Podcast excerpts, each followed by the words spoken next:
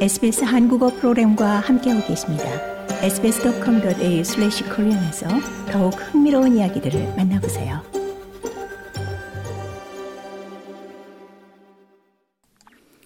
호주인들의 55%가 크리스마스 한두 달 전부터 연말 쇼핑을 시작함에 따라 이미 크리스마스 쇼핑 대목이 시작된 것으로 집계됩니다.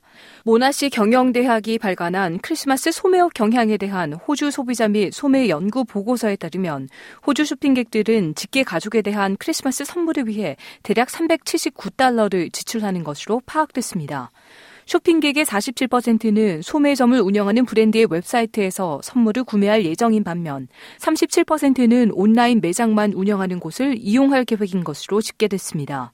호주 우체국의 게리 스타 총본부장은 SBS에 코로나19 팬데믹 이후 늘어났던 온라인 쇼핑이 정상화됐고 판매 기간이 길어졌다고 말했습니다. We've seen massive cyber sales and we can see that they're here to stay now.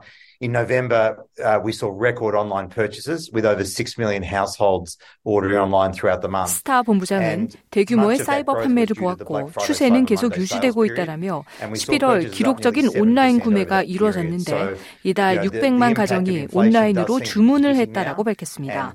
그러면서 대부분의 구매 성장은 블랙 프라이데이, 사이버 먼데이 세일 기간으로 이루어졌으며 이 기간 동안 거의 7%가량 판매가 증가했다고 설명했습니다.